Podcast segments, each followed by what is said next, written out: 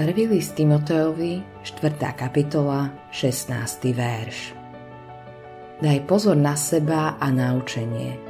V tom zotrvávaj, lebo keď to budeš činiť, aj sám seba zachrániš, aj tých, čo ťa počúvajú.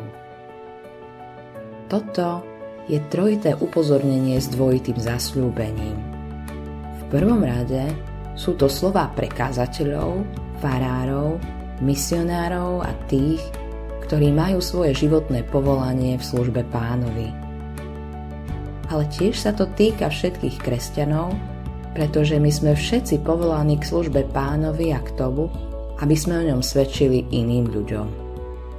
Daj na seba pozor.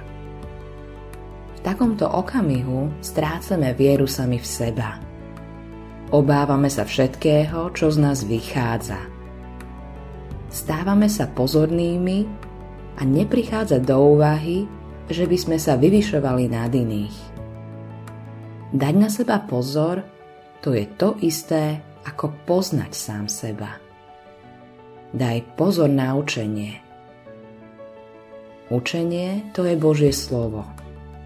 Ale tento výraz je použitý vo význame, aby sme dali pozor na správne zachovávanie svedectva, ktoré svedčil Boh o svojom synovi. Dať pozor na učenie, to v prvom rade znamená dať pozor na to, aby sme boli závislí od Pána Ježiša. Najdôležitejšie je, aby človek vložil svoju dôveru v Krista a v jeho zástupné dielo. Okrem toho je potrebné celé Božie slovo, ktoré nachádzame v Biblii. V tom zotrvávaj.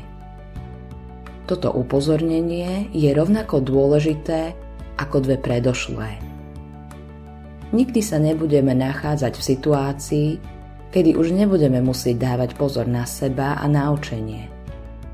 To, či vydržíme, to nie je také samozrejme. Preto to musíme zobrať vážne, najmä v súčasnej dobe, keď mnoho hlasov volá po nových veciach.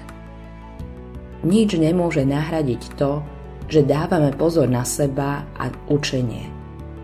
Kto tak robí, má na svojej strane Božie zasľúbenie o tom, že sám bude spasený a bude aj nástrojom na spásu iných. Všetci sú zajedno v tom, že my kresťania musíme zachrániť ďalších ľudí pre Pána.